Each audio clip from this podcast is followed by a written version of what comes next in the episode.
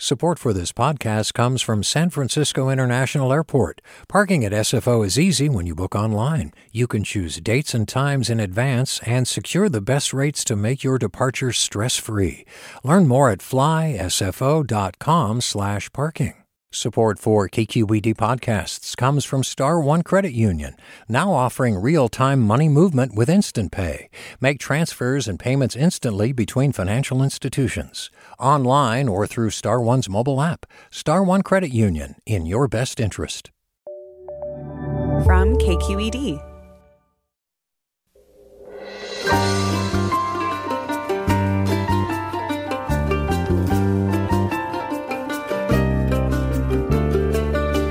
From KQED Public Radio in San Francisco, I'm Mina Kim. Coming up on Forum, we look to our hospitals to save us when we are very sick. But as Ed Yong writes in his latest piece for The Atlantic, not even the best prepared hospital can compensate for an unchecked pandemic.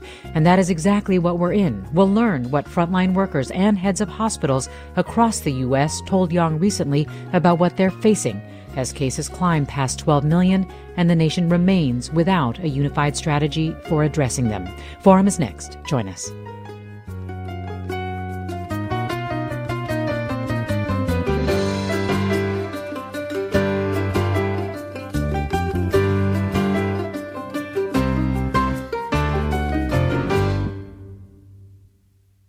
This is Forum. I'm Mina Kim. The national statistics are grim. More than 12 million coronavirus cases, more than 250,000 people dead. Now we're approaching the unthinkable statistic of 200,000 new cases a day. Even here in California, according to an LA Times analysis, average daily case numbers have tripled just in the last month.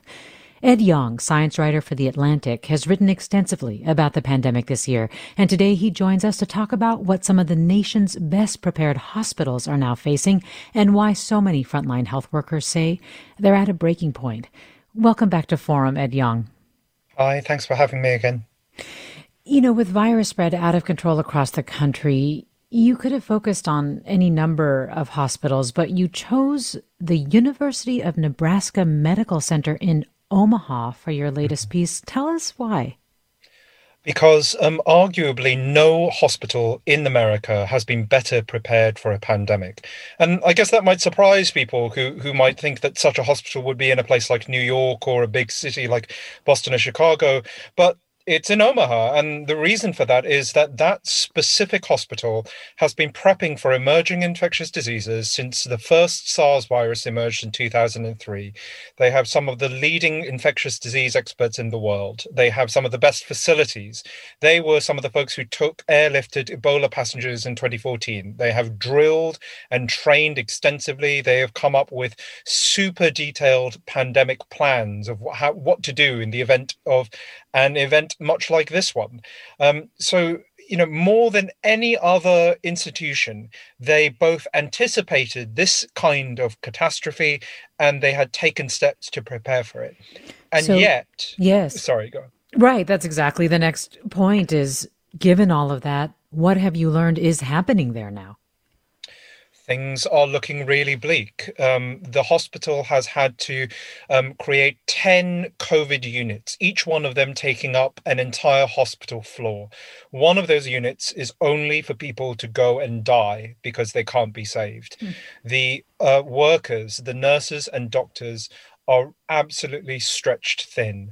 They are tired. One nurse said to me that she normally works in oncology, so death is no stranger to her, but she can barely cope. She can barely comprehend the amount of death that she's seen in the last couple of weeks. The hospital has had to postpone elective surgeries.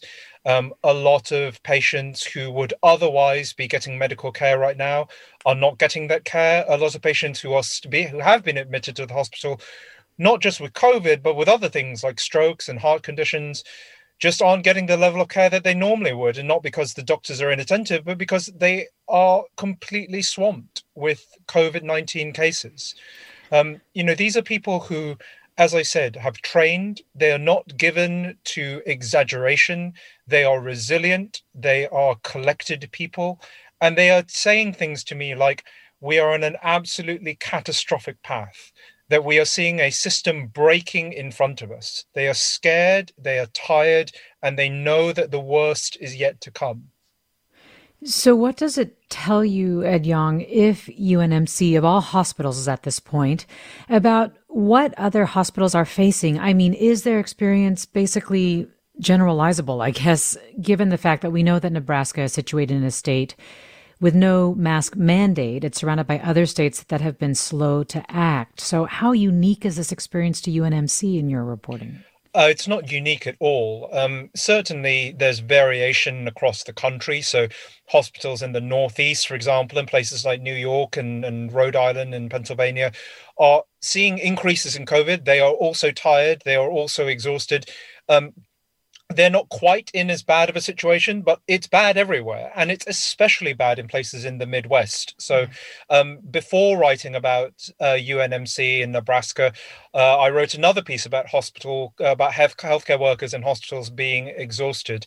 One of the people I spoke to there works in Iowa, who told me that Iowa is now out of staffed beds. That means that there's just no more space for people who are sick.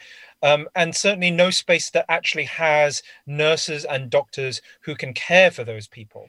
Those healthcare workers in Iowa also sounded a massive blaring alarm about the conditions that they're seeing. And you can look at any number of news stories that have interviewed healthcare workers in North Dakota, in South Dakota, in Wisconsin, throughout the Midwest.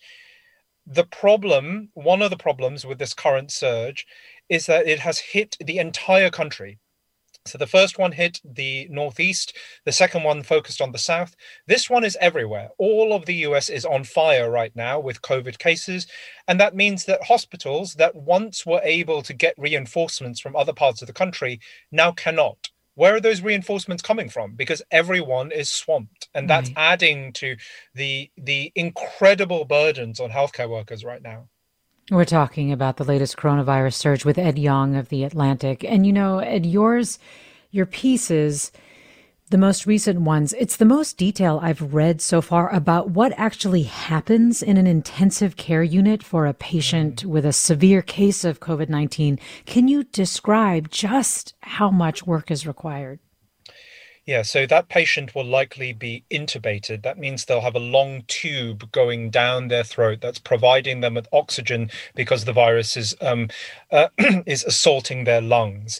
That patient will probably also have anywhere between 8 to 12 tubes, many of them large, going directly into their heart and into other blood vessels, delivering them sedatives, pain medications, antibiotics. None of those are drugs for treating the actual COVID. That's just to keep them alive. Those drugs might have to be titrated. That means that the doses might have to be adjusted on a minute-to-minute basis by a nurse that has to keep track of all of that. That patient will probably have this bank of monitors that control the amounts of medications they're getting. We know that some COVID patients do better when they're put on their front. That's called proning.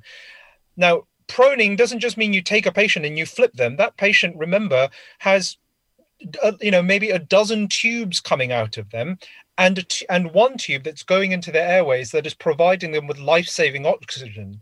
So to turn that patient onto their side, which needs to happen once a day, and then they need to be flipped back to, you need a team of maybe 6 and 7 doctors and nurses to burrito them up in some kind of wrapping, flip them over, and at least one person is to make sure that all of those tubes don't pop out. It's called intensive care for a reason. Typically, one ICU nurse can look after 2 patients. And COVID patients are so sick and much sicker than the typical ICU patient that often one nurse has to devote their entire attention to one patient. And that patient, if they have COVID, is going to be in the ICU for 3 times as long as your typical patient. So you're halving the amount of patients that your ICU nurses can look after, and you're tripling the amount of time those patients spend in the ICU. It's no wonder that hospitals and healthcare workers are so stretched right now. One of the things, especially early on in the pandemic, we were seeing in other countries, just the tragic rationing of care that was having to happen. Are you hearing about examples of that now? I think we're rapidly approaching that point. And even if we don't, even if we're not at that point yet, there's already some of that is happening, right? Because doctors and nurses are really stretched. They already have to make decisions about how much attention to pay to different people. So at UNMC, the Nebraska hospital I told you was best prepared, one of the nurses there told me that there are some days when they look at the total number of patients in the morning and the nurses they have, and they know that they are down between 45 and 60 nurses. That's ridiculous. I had to triple check that number with her because it just didn't sound right. How can a hospital be down 45 to 60 nurses? So even if they're not having yet to say, we literally cannot treat this patient, they are having to stretch themselves and they are having to reduce the amount of attention and care that they would give any one patient. And we will get to that point. I think it's a will rather than an if, where doctors will have to make really hard decisions about who to put on a ventilator, who to put on dialysis, who they can treat, and who simply will not have space or healthcare workers to look after them. And that's not just in terms of COVID, right? So it's not just deciding which COVID patients will live and which ones will die, but which entire categories of patients might not be able to receive care.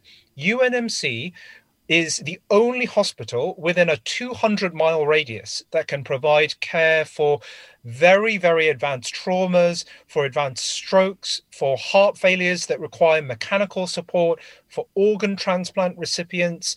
That's it. Like other cities like Boston and Chicago might have more than one hospital that can deal with that. But in this area, that's it. So if that hospital is inundated with COVID-19, then a lot of other people who might need urgent and intensive medical care are simply not going to be able to get it. That's the disaster we are looking at. Ed Yong, science writer for The Atlantic. His latest articles are Hospitals Know What's Coming, and the other is No One Is Listening to Us. It details preparations that some hospitals are making as they prepare for a surge, those that are already inundated, and also it talks about what frontline health workers are facing. I invite you, our listeners, to join the conversation. What are your questions for Ed Yong? What are your reactions to the things that he is saying and reported on? Are you somebody who works in the health system with COVID-19 patients? Tell us what you're facing. You can give us a call at 866-733-6786. Again, that's 866-733-6786. You can also get in touch with us on Twitter or Facebook. We're at KQED Forum, or you can email your questions to forum@kqed.org. Have you started doing anything differently in response to the news of this latest surge here in California? What are you doing to help ensure that we flatten the curve? Because Ed Yong, as you were saying in your piece, you know, when hospitals are full, that means everybody waits regardless. And that is just part of it, including the fact that people who have other types of healthcare needs might not get what they need. I'm Mina Kim. You're listening to Forum.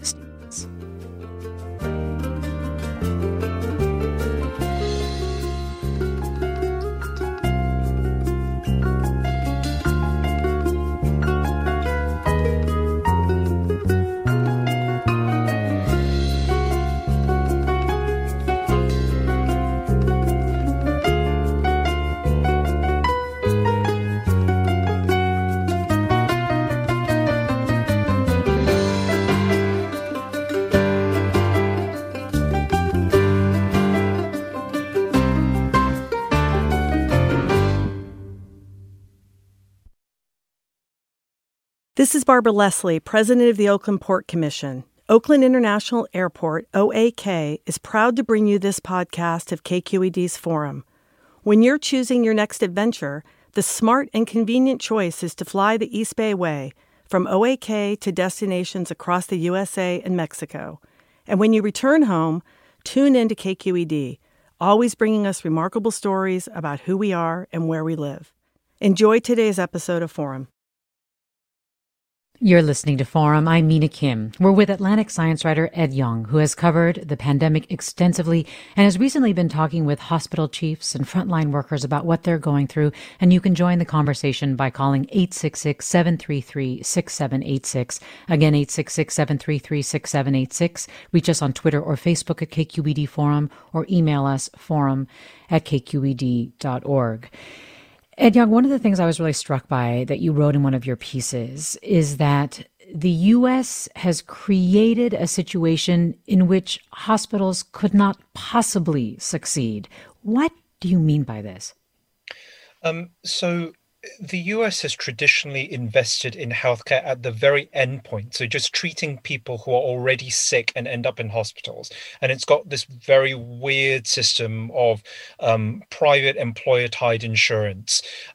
What it hasn't done is invested in stopping people from getting sick in the first place, and that is the province of public health.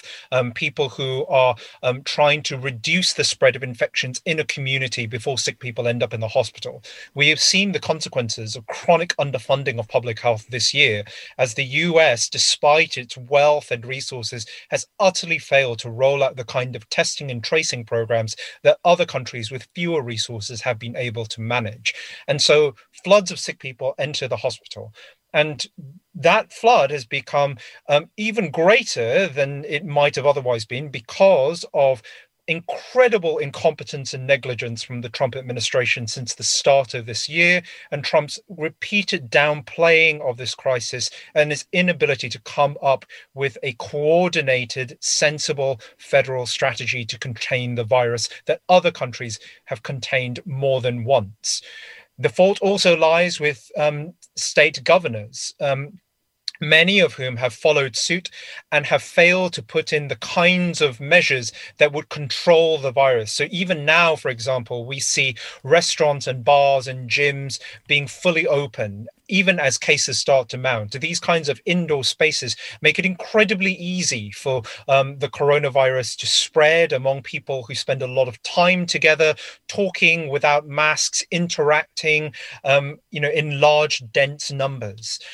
And so all of this means that the virus is spreading. It's spreading very, very easily. This third surge is greater than either of the previous two. And no hospital, no matter how well prepared, even places like UNMC, can compensate when for everything else failing. If the hospital is going to be your only shield against a pandemic, that shield will buckle. And we are seeing that happening right now. Healthcare workers have had the full responsibility of COVID-19 punted onto them from this incompetent administration, from incompetent governors, and from people like just everyday people who aren't doing their part, who aren't staying in, who aren't staying away from indoor spaces with people outside their household, who aren't wearing masks. And this is what's happening. That all of that failure to take responsibility has shunted responsibility onto doctors and nurses, who are now crumpling under that pressure. Well, let me go to caller David in San Jose. Hi, David. Hi, how's it going? Thank you for having me. Sure, go right ahead. So first I wanted to say that Ed Yong's verbal description of the COVID ICU patient was pretty accurate, pretty well put, and I think it paints a good picture of really what goes on in the ICU. These patients, the word intensive is not being used lightly. It's very labor intensive, and it's very time intensive for the nurses and the physicians. I'm a physician in San Jose. I only work in the hospital, and I take care of COVID patients. And, usually in my job, I deal with diseases like heart failure, pneumonia, various infections, various kidney problems, liver problems, and so forth. And, some of them are related to poor health style and poor choices over someone's whole lifespan. But I'm getting pretty fed up with people's disregard for basic recommendations, for basic precautions, that's making my personal life and my family's life at risk. And I, go in and I take care of these patients and I do the best I can, but it's irritating, and I'm getting fed up with the behavior of many Americans. that either directly impacts them or impacts someone else who is the kind of victim of their poor behavior, landing them in my hospital. David, thanks for sharing that. You know, this description of being fed up, is this something you've ever felt before? No, this is the first time. You know, I mean, I personally have never even seen someone die of influenza. I've had a lot of influenza cases, and obviously when this whole thing first started, I saw people dying quickly. So, you know, no, I've never felt this way, and it wasn't probably until August where I started to get really irritated at the behavior, because it was obviously directly, as I said, it making my life harder at work and making my life risky at home. David, thank you so much for the work that you do and for sharing that. I mean, Ed Yong, as you hear what David is saying, it reminds me so much of some of the things that you were hearing and reporting on in your piece, especially the one about how health workers don't feel listened to. Yeah, what David is saying is certainly universal among all the healthcare workers I have spoken to, just this intense frustration at seeing what America writ large is doing and how that contrasts with what they're seeing in their ICUs. So, you know, take the folks in Nebraska who I talked to. Can you imagine what it's like spending a 12-hour shift in an ICU, watching multiple patients die on you, and having to console their families who aren't allowed to go up in their rooms to see their dying loved ones, to sit at the bedside of a stranger just so that they don't have to die alone, and then to drive home past, packed restaurants, parking lots full of cars, people having parties. And it's not just the frustration of thinking, or it's not just the disconnect of seeing people taking extreme risks and the consequences of those risks, but knowing that COVID works slowly and has this time lag. So it takes several days for risky behavior and infections to lead to symptoms, and then a long time more for those symptoms to lead to hospitalization. So if you look at those graphs of cases and hospitalizations, there's a 12-day gap between the rises. So people who are, you know, these doctors and nurses who are driving home past all these people who are not wearing masks and are partying outdoors, they know that those people are going to be showing up in their hospital in about 2 weeks' time. And they know that they are already incapable of dealing with many more patients than the ones they already have. So think about, you know, just take Nebraska as an example. Actually, just take the whole country. In the last 12 days, I told you there's a 12-day gap between cases and hospitalizations. In the last 12 days, probably been about 1.5 million infections documented in the US. So that represents a surge of people who are going to slam into beleaguered hospitals over the next 12 days over the Thanksgiving period. And Thanksgiving is going to make it even worse because people are traveling to see their families. So I just don't know what to tell you. When people are saying to me that they are frustrated, that they are, you know, at the end of their rope, that they are looking at a healthcare system that's breaking, they're not exaggerating. They know what's coming. Adam writes, how can Mike Pence tell us things aren't that bad and everyone is getting what they need? Let me go to Lewis in Saratoga. Hi, Lewis. I just wanted to say that if you look at the generalized course of the administration's plan, from the very beginning, we're getting reports saying that blue states are getting hit first and getting hit hardest because it only affects people in close proximities. So just let it burn through there. When you get other plans talking about how, let's wait for herd immunity to take over so that millions and millions of Americans die. The cruelty with this administration, the cruelty is the point. We should have had a federal plan. We should have, like our speaker is saying, is talking about this. Our whole healthcare system is exposed for its weaknesses and its cruelty in a way. And I'm not deriding the physicians and wonderful healthcare workers, but you know, the pay-to-play insurance and just capitalism's rot in our system. So Hopefully I wasn't rambling, but thank you. It's been a wonderful topic. Louis, thanks for sharing how you feel. I'm sure there are people who have that same feeling of essentially injustice, and he's describing as cruelty. You, Ed, have described the Trump administration, or at least the fact that they never mounted a serious effort to stop it, as you said, as gross incompetence or deliberate strategy. Do you think there's some truth to what Louis is saying? Yeah, absolutely. I think that, I think there is two things at play in Lewis's comments that are both correct. One is that absolutely, this administration bears a huge amount of responsibility for the tragedy that has befallen Americans this year. As I've said, whether it's either because of its incompetence or because of this deliberate strategy to pursue herd immunity, it has allowed this virus that, I remind you, other countries have not only controlled, but controlled twice. They've allowed it to run riot through America and to spread among prisons, among nursing homes, among meatpacking plants, and created a wave of patients that are now pummeling hospitals. Some argue that this virus is uncontrollable, that you can't stop a highly contagious virus. Those people are talking nonsense because, as I've said again and again, other countries have done it right.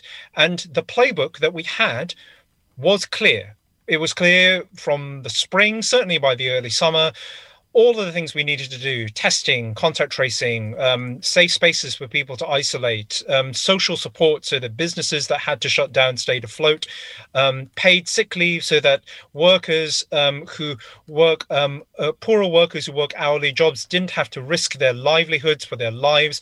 All of that was clear. And almost none of that was done. Lewis also notes that there are weaknesses here that precede the Trump administration.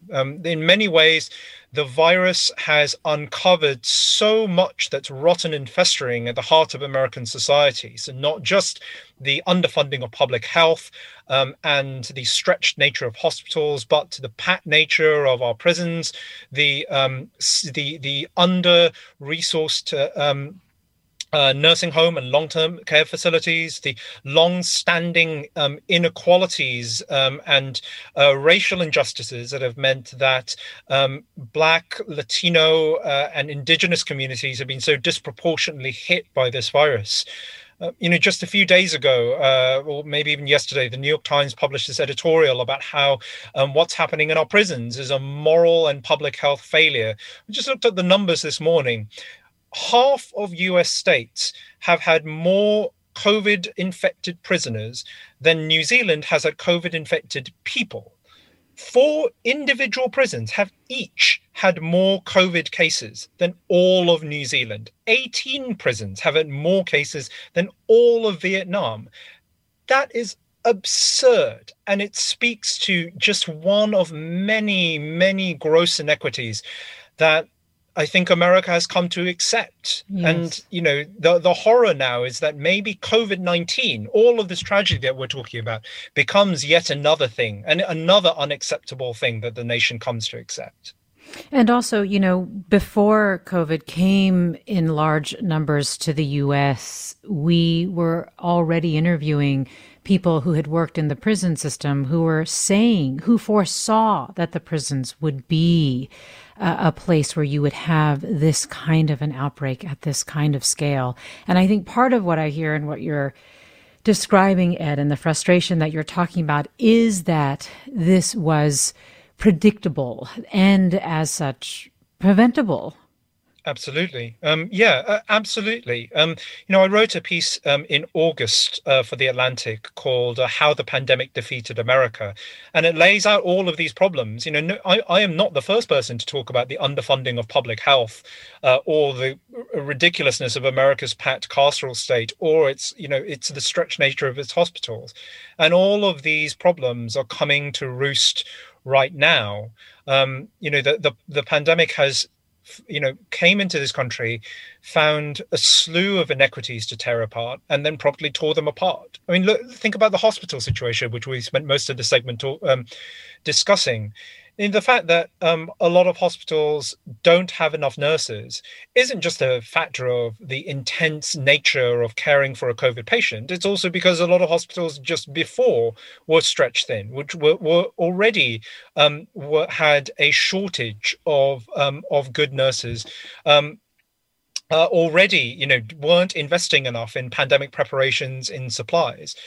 Now, I focused on the University of Nebraska Medical Center to show you that even despite those preparations, a hospital cannot compensate for an unchecked pandemic if no one else is doing their part. But, many places didn't even have that baseline to begin with, which is why we are in this predicament that we are in now. Let me go to Amar in San Francisco. Hi, Amar.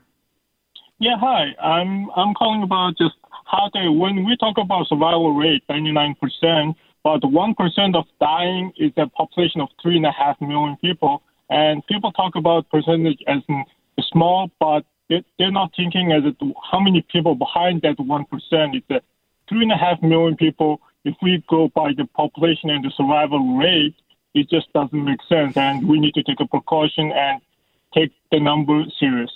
Thank you. And Amar, I know that Ed Yong, is talking about, the survival rate and what we've heard a lot about, which is the low death rate in the United States. But can you just tell us how much we've actually learned at this point that does work in our favor, but also how we should really be understanding the death rate here? Yeah, I think I think Amar makes a really solid point, and I would add two things to that.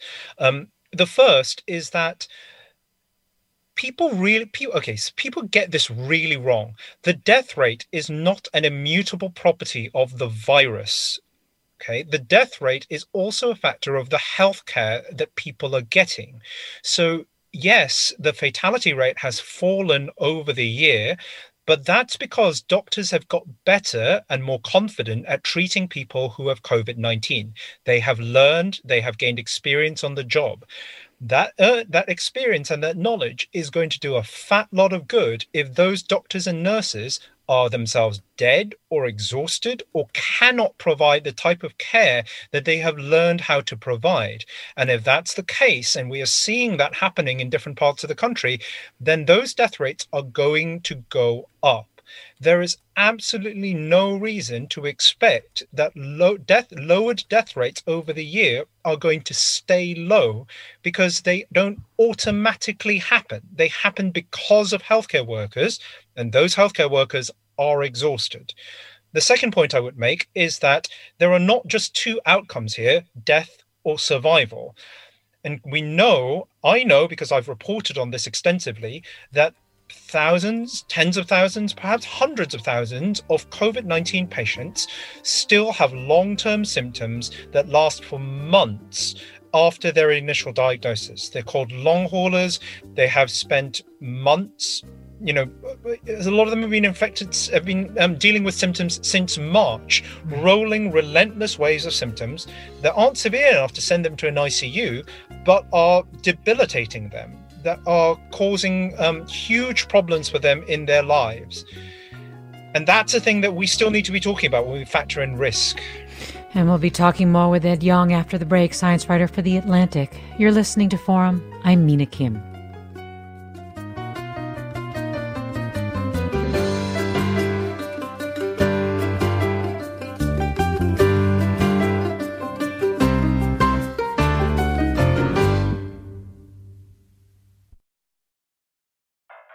I'm what you might call very good at hide and seek. And since we got Xfinity, we have Wi-Fi all over the house, even in my super secret hiding spots. So I can kill time in here by streaming my favorite... Ha! Found you. How? You left Find My tablet on. Get wall-to-wall Wi-Fi on the Xfinity 10G network. Restrictions apply. Not available in all areas. Actual speeds vary. You're listening to Forum. I'm Mina Kim. We're talking about the latest coronavirus surge with Ed Yong, science writer for The Atlantic. His latest articles look at what hospitals and frontline health workers are facing in the surge and how they're preparing. And we're inviting you, our listeners, to join the conversation. What are you doing to help flatten the curve in this latest COVID surge? Do you work in the health system with COVID-19 patients? Tell us what you're facing. 866-733-6786 is the number to call. You can also reach us on Twitter or Facebook at KQED Forum, or email your questions to forum@kqed.org. Joining me now is Rick Rawson, president of Adventist Health and Rideout in Marysville, California, near Yuba City. Thanks so much for joining us. Oh, thank you. Thank you for the opportunity. Rick Rawson, we know that Adventist Health was in the news recently because of concerns about running low on ICU beds, surges in COVID patients. Can you tell us what the situation is right now? Yeah, so we serve a Sutter and Yuba County up in Northern California. We have a 221-bed hospital, 24 ICU beds. We have an intermediate care unit of 12 beds, sort of a step-down unit. But we began to see a rapid rise in cases in our community. There was some large gatherings that resulted in significant outbreaks. I think one wedding produced, 45 cases, which I think over the next week probably spread into the hundreds. So for a relatively small community, this creates a challenge for us. In addition, we run fairly full occupancy even without COVID patients. So 2 weeks ago, we had 30 patients in our emergency department waiting for beds. We only had two COVID patients in the hospital. Because of this outbreak, we started raising the alarm. We were up to 20 last Thursday, and I think we're at 33 or 34 as of this morning, and they're still coming in fairly rapidly. Oh no! The other issue we've had is outbreaks in nursing homes, which has always been our nightmare scenario ever since we did a surge planning originally, and so we're doing the best we can to prepare to manage our capacity and to care for patients as they come in. But even with all those preparations, as we were just discussing, on this program today, I mean, people are going to have to wait. People are not necessarily going to get the care when they need it, when they come in, correct? Well, that's the concern. As of today, we're doing okay, but that could change in 12 hours. As your previous guest was pointing out, staffing is the issue. Back in March and April, when we basically put our whole business on hold in order to develop capacity, we have a surge plan that could probably double the number of beds that we have. The problem is staff. Right now, we have 61 of our staff members out either in quarantine or sick because they live in the community where this is happening. And that's a huge hit. We have about 2,300 employees. When that hits our caregiving capacity, that has a direct impact. So even if we could surge to additional beds, we don't have staff for them. Last summer, when we saw a surge, we were able to bring in staff from the Midwest and South and other areas through travel nurse programs. But because of the nationwide surge right now, everyone's needed where they're at, and getting travel nurses from other parts of the country is a very limited option right now. Well, Rick Rawson, this listener writes, beyond observing safety protocols, how can regular civilians help support healthcare workers and our local hospitals? What would you say to this listener? Well, that's what we tried very hard to do when we saw this going, is realizing that what we're trying to deal with capacity in the hospital is the back end.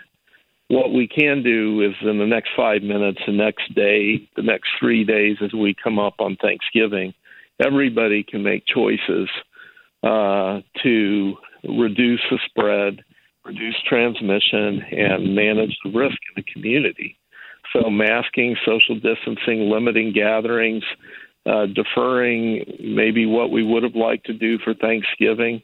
I think all those are very, very important things that every single person has the agency to do and make a difference. And that's what we're trying to do, is recognize that what we have on the healthcare capacity side is really catching the back end. On the front end, every single person in our community has an opportunity to help. Rick Rawson, president of Adventist Health and Rideout in Marysville, California. Thanks so much for calling us. Thank you. And related to that, this listener writes, my parents live on the East Coast. We collectively decided to cancel holiday get-togethers until the spring or summer. It's sad, but long-term thinking is more important. Let me go next to Javenna in Ventura County. Hi, Javenna. Am I saying your name correctly? No, it's Janova. Janova, thank you so much for calling in. What's on your mind, Janova? Well, a lot of things are on my mind, but having to do with what your last speaker just said, everyone has heard about all the things we need to do, and everybody knows what we should do, but nobody is doing it. At least half the population doesn't seem to be doing it.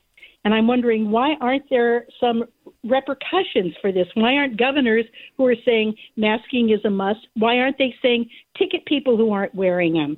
I see families going down our public bike paths on their bicycles. They're not on public bike paths. They're on public walkways. And they've got their kids, and nobody's wearing a mask. And, I mean, there's elderly people going by. I happen to be one of them. And they don't consider putting on a mask or giving you 6 feet. It's just crazy. We need something to do to the people who are not following instructions. Janova, let me put that to Ed Yong. I mean, do you think we need to do some more punitive things here in this country? I actually disagree with that. I can see why people think that, but I think there is a very long history that shows that punitive measures don't work for public health. Like, to actually do the things that we need to do to control this pandemic, you need trust more than anything else. Like, people need to trust that they can go for testing. They need to trust vaccines that are coming. They need to trust contact tracers that are calling them. And you erode trust when you go to a punitive mindset. I think what we need are policies that make it easier for people to do the right things. So a lot of governors have said to people, I urge you to wear masks or to distance or whatever. And those pleas are completely nullified by their policies, which allow people to gather in restaurants and to, you know, and to not wear masks and so on. I don't think punishment is the thing. I think you actually need to just have strong policies in the first place. And many places throughout the US do not have that. You know, think about Nebraska that we spent a lot of time talking about. If Nebraska hits the highest possible tier of restrictions based on the amount of hospitalizations it's receiving, that's still going to mean a lot of open restaurants, open gyms, indoor gatherings of 10 people. That's absurd. Like, the idea that is the most restrictive thing. If the government is telling people through policies that they can do those things, they will do those things, and no amount of punishment or fining or what have you is going to stop them. We need to have a coordinated federal plan that actually makes it easier for people to do the right thing, and not just like in terms of, you know, don't think of it in terms of like selfishness or selflessness. Some people don't have the choice to do these things because they live in poorer communities, because they need to go to work, for all kinds of other reasons. This is why I've talked about the importance of social interventions, things like paid sick leave, hazard pay, supporting businesses that might need to close because they are just too risky, like restaurants and bars. Well, Monica tweets, my family has been isolating and wearing masks when we leave the house since March. We are terribly frustrated by those who are privileged and can isolate, but choose not to. The selfishness on display is deeply troubling. Hunter writes, it's amazing to me a 5-cent mask could prevent billions in healthcare costs. The hubris is unbelievable. And this listener writes, public health should never have been so sorely underfunded. It's inconceivable that the U.S. has allowed COVID-19 to run rampant. Everyone must listen up and take responsibility. Let me go to Linda in Palo Alto. Hi, Linda. Hi. Well, it seems like either stupidity or the lack of discipline. And it starts with childhood. You only have to see the roads to see how much trash is in the last 20 years. It's just proliferated. But my question goes more to this Regeneron product or company that's putting out what apparently the president was given hours after he reported that he had a positive. Is it not being made available? And the other part of that question is, once people reach the hospital phase or stage of the disease, is that beyond the efficacy or whatever of this Regeneron product, be it whatever? Linda, thanks. I mean, what can you tell us either about Regeneron, Ed Yong, but also just the treatments that are available right now to people who are coming into hospital? Yeah, so the Regeneron product are monoclonal antibodies. So that the idea there is that you are, neutralizing the virus before it gets a chance to infect further cells. Now, I don't believe, and I think this is still true, that there has actually been clear data yet. There have been announcements and press releases, but I'm a science journalist, so I just want to see some actual data before weighing in. But, some people are very optimistic about these products, that they might help to stop the progression of infections from, from early stages to being severe enough to warrant hospitalizations. If that is true, then that would be a bonus that would help to alleviate the burden on the healthcare system. But a few things on that. There are only limited numbers of doses of this product available. As we've said, America runs on this very, very bizarre system of employer-based insurance, and a lot of the people who have been most vulnerable in this pandemic so far lack insurance. And so there's a massive issue of access to these drugs. In terms of other drugs, there's really not that much, right? There's antiviral drugs are not going to be the thing that brings a pandemic under control. So the best drug we have, dexamethasone, does help to reduce mortality, death rates among the most severely ill patients who are on ventilators, but by about 12 percentage points, right? So that's not a cure. That's not going to be a magic panacea that turns every sick patient into, a healthy one who can then go home. Antiviral drugs only ever tend to have incremental benefits on top of basic medical care. And as we've said, basic medical care is really stretched right now because doctors and nurses are so stretched. So much of America has this idea that we turn to the biomedical silver bullet to save us. And that's almost never the case. It's the people who matter, and the people who get neglected and discarded and left to shoulder the responsibility of everyone else's irresponsibility.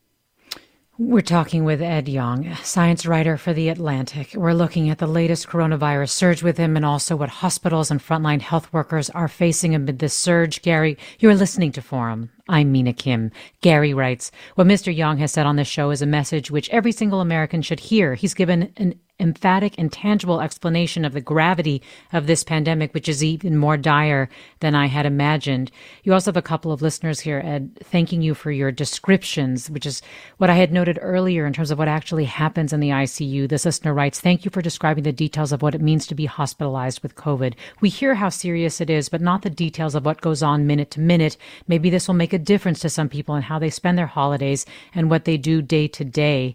This listener writes, as a practicing physician in California, the concern isn't anything fancy like trained personnel or ICU beds. The death rate is low now because we have everything we need, but if we run out of simple things like gloves, IV fluids, oxygen, or beds, complications and death rates will increase to unimaginable levels.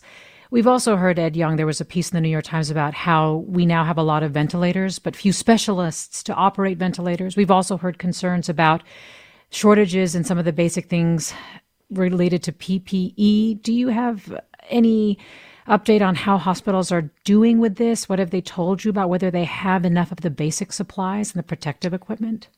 Yeah, so that's one difference from March, when PPE, personal protective equipment, was really in short supply in a lot of places. That's not true to the same extent now. Certainly a lot of big hospitals have managed to stock up with a reasonable number of supplies. That's not universal, though.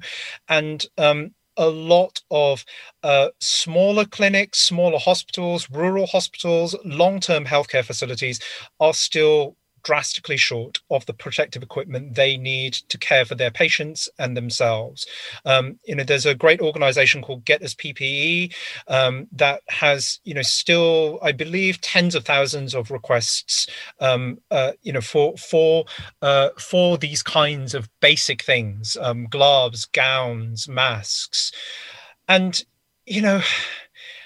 even the places that have enough PPE, that only does you so much good when you just don't have enough people. We heard this from one of the previous callers, that the issue isn't beds. Like, a hospital bed might as well be a hotel bed if it doesn't have a dedicated trained nurse who has the time to care for the patient in it. And that's what we're losing right now, either because of sickness or just because of the cumulative trauma, people going on strike, we just can't take it anymore. We're losing that healthcare workforce. And I want everyone to realize that we're talking about the next couple of weeks as being really bad. But even after this surge crests, even after Thanksgiving and Christmas go past and vaccines start rolling out, the consequences of this period right now on healthcare workers is going to continue for months, because those people, after the COVID surge subsides, will still have to do catch-up work on all the elective surgeries that was postponed from this point in time, and all the patients with heart problems and cancers who delayed treatment because they couldn't go into hospital right now and will end up being much sicker in January and February. So we are not only stressing out our healthcare workers to breaking point right now, but we're going to be causing them grief for well into 2021, while the rest of us start benefiting from things like vaccines and a new administration, which is why our choices right now, not like just generically now, but like literally in the next few hours and days, are going to make a huge difference to the people who are supposed to save our lives. Jim writes, the biggest problem is that the American public, myself included, have no idea how serious things are in ICUs across the country. Ed Yong's graphic description of what nurses have to deal with was truly eye-opening and shocking. We urgently need more shows like this. We just have a minute left, Ed, but you mentioned vaccines, and I wonder how much the vaccine news, what role, if anything, it's playing right now among the hospital workers, the healthcare system, the people that you're talking with. I mean, is this something that is like, great, but we can't even think about that right now? Or is it fundamentally making them think about, how to prepare for this and restructure in any way? I think more the former. I think it's hope. It is undoubtedly hope. The light at the end of the tunnel has never been brighter, but the tunnel has never been darker. And the healthcare workers know this. They know that the pandemic endgame is upon us, but that they still have to get through the next couple of months. They see what I've talked about, the wave of hospitalizations that are going to happen. Even if zero further Americans get infected from this day forward, there's still going to be a massive backlog that is going to slam into hospitals regardless. And that's going to happen regardless of what happens with the vaccine in the future. So my last word to your listeners, think of it this way. Our decisions right now will decide how many Americans are still alive to get a vaccine next year and how many health workers are broken in the process. A sobering last word. Ed Yong, thank you. Science writer for The Atlantic. Thanks, Polly Stryker, for this segment. Thanks, listeners, for listening. I'm Mina Kim. Funds for the production of Forum are provided by the members of KQED Public Radio and the Germanicos Foundation and the Generosity Foundation.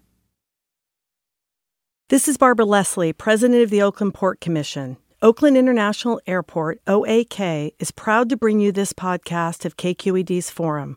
When you're choosing your next adventure, the smart and convenient choice is to fly the East Bay Way, from OAK to destinations across the USA and Mexico. And when you return home, tune in to KQED, always bringing us remarkable stories about who we are and where we live. Enjoy today's episode of Forum. I'm what you might call very good at hide-and-seek. And since we got Xfinity, we have Wi-Fi all over the house, even in my super-secret hiding spots. So I can kill time in here by streaming my favorite... Ha! Found you. How? You left to find my tablet on. Get wall-to-wall Wi-Fi on the Xfinity 10G network. Restrictions apply. Not available in all areas. Actual speeds vary. A young correctional officer. He said it was the most dangerous prison in California. Forced to make a choice. Fulfill his oath or back his fellow officers. Recognize the badge of my office.